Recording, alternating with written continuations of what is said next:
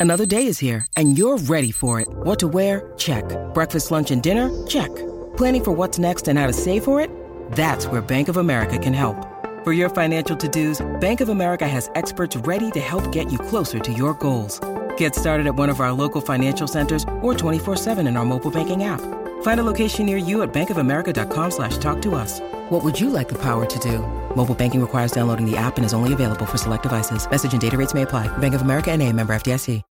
When you need mealtime inspiration, it's worth shopping Kroger, where you'll find over 30,000 mouthwatering choices that excite your inner foodie. And no matter what tasty choice you make, you'll enjoy our everyday low prices, plus extra ways to save, like digital coupons worth over $600 each week. You can also save up to $1 off per gallon at the pump with fuel points. More savings and more inspiring flavors make shopping Kroger worth it every time. Kroger, fresh for everyone. Fuel restrictions apply.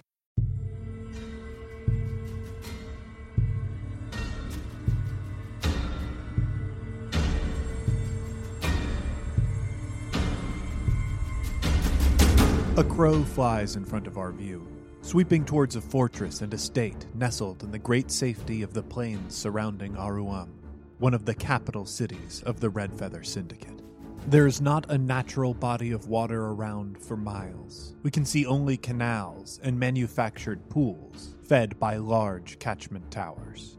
The compound itself was constructed with finery, every defensible wall and cannon tower built with a splendid Rococo style and adorned with a gold and purple insignia, a stag rearing atop four checks. But most impressive are the skyship docks that surround this facility. Full docking towers for over a dozen ships, half of which are occupied by active crews servicing large vessels. Each ship lined with fine cannons, sporting impressive canopies of weave, alight with the crimson pattern that accompanies an active furnace. We move over these fleets, passing the barracks that surround them, and the gardens which in turn surround the main household, stopping our journey through a window and into an impressively appointed office, with walls adorned by lovingly crafted maps, many bearing the mark of secrecy from the Qing Company, which ensures that the only eyes that have seen this map have either entered this room or been party to its drafting. Amongst the maps are fine implements of navigation, including compasses, clocks, and sextants, all constructed with decorative flourish. They mingle among medals and challenge coins for successful military campaigns, some awarded by the Red Feathers themselves and others by privateer companies. All awarded to a single name Olivia Youngblood. Beneath these decorations, we see a woman in her mid 30s seated at a desk, dressed in shirt sleeves. A heavy wool coat dyed a fine purple and decorated with gold adornments is thrown haphazardly across the back of her fine chair. Her features are sharp and handsome, with her gold hair cut short, styled in practical light curls, and her face bearing only the lines of a person of singular determination. She is fixated intensely upon a collection of maps and journals on her desk, drafting what appears to be a manifest. When she is interrupted by a knock at her door. you may enter. The door is opened slowly, with dutiful attention paid to respect and privacy, mixed with the authority of one who commands every bolt of the home in which these two reside. A tall man in his mid forties, dressed in a crisp blue tailed coat, decorated with hints of lavender and gold, enters the room. His face is held in tight composure, but an observant party would notice that his eyes are swollen and bloodshot. His dark blond hair, framed with streaks of gray at his temples, mussed and unkempt. The lines on his face tell the tale of a man with tremendous power and responsibility, and few allies. A look unbecoming of a man of his station. Remington Youngblood closes the door delicately and focuses his gaze on Olivia, who is still wrapped in her work. Sister, I have grave news. I am sure you do. It is a delicate subject, and I'm afraid it has caused me some distress. Olivia looks up from her maps and manifest. Then I suggest you deliver your news to someone with delicate ears. Remington, you know that I love you dearly, but I am not making my stay here long. I deploy my fleet for Windrider Island tomorrow, and my course is to be quite complex. Your expedition has been grounded at my command. What in Lumen's eye? I'm afraid my news relates to a sudden and non negotiable reassignment of your fleet. Well, congratulations, brother. You have earned my attention. It gives me great pain to inform you that Tiberius is dead. I'm sorry, Tiberius? Surely your duties are not so important that you have not forgotten the name of your younger brother. I know the man, though I am perplexed to hear that he is deceased. Last I heard, he was on shore leave in Bujanith to compete in Iapora. He was struck down in the joust. Um, from what our agents have told me, he was slain using an unusual form of magic that left no remains. Well, my condolences. I am aware of your affection for our siblings. The role of patriarch is a heavy burden. Remington cuts her off, absorbed in his own thoughts. Unable to meet her eyes, he stares out the window. There was foul play. His death was an insult to our crest, and it must be answered for. There was conspiracy between the worst sort of degenerates and the broker himself. Be that as it may, your answer does not require my fleet. You have command over every ship under the Youngblood banner, and enough gold to hire whichever grim cell swords you require to carry this out. If you wish to spend blood, powder, and potentially weave to make a statement, then you may do so without me. Olivia, I am tolerant of your independence, far more than father ever was. I always have been. You fly using Youngblood weave under Youngblood flags. That privilege carries a responsibility to defend the family name. Spare me your lectures. And if that simple responsibility does not move you to listen, then perhaps you should be reminded that your Youngblood name also means you sail and command a fleet at my pleasure.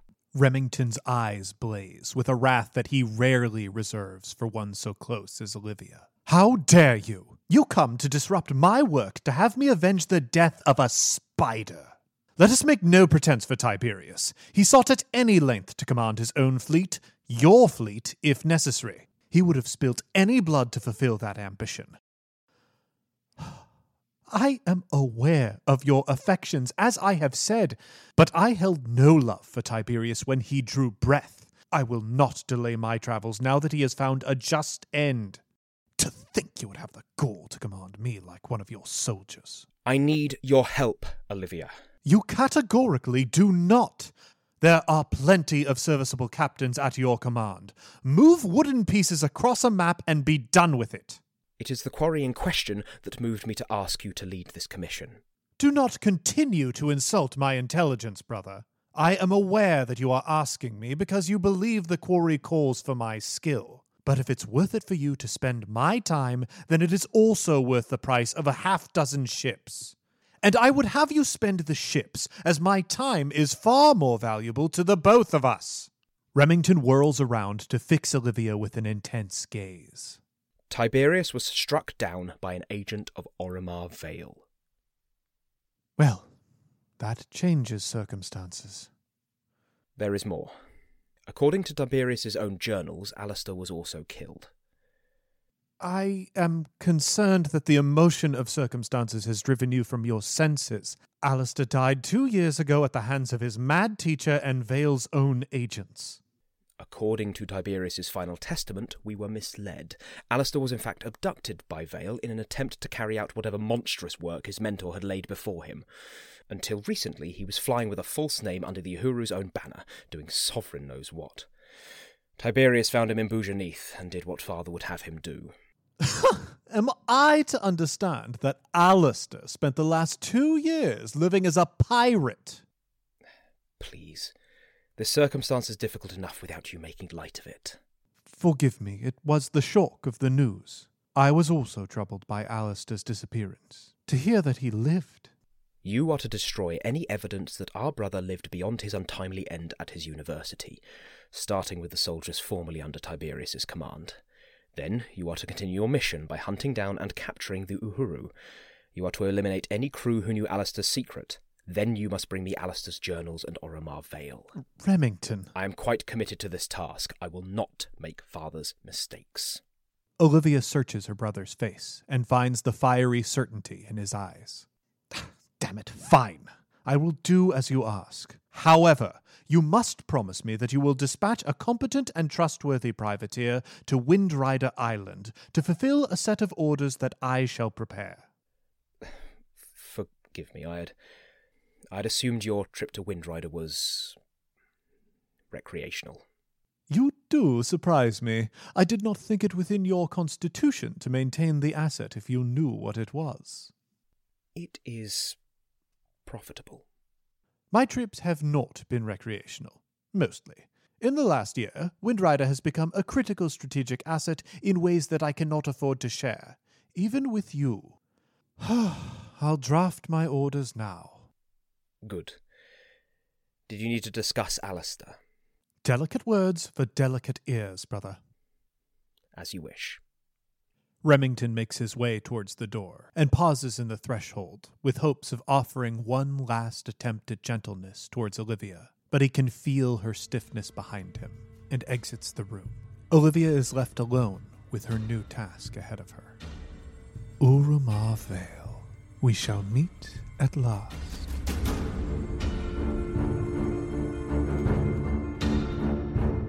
Campaign Skyjacks will continue on January 1st with Skyjacks Courier's Call, an all ages side series. Our main campaign will resume on January 22nd. Remington Youngblood was played by Ben Meredith. You can find more of Ben's work at the Rusty Quill, like sci fi comedy podcast Stellar Firma, Pathfinder actual play Rusty Quill Gaming, and his performance as Elias Bouchard on the horror podcast The Magnus Archives. All on the Rusty Quill the music used in this scene was Division by Kevin MacLeod. Remember, there are no kings. Take flight, heroes.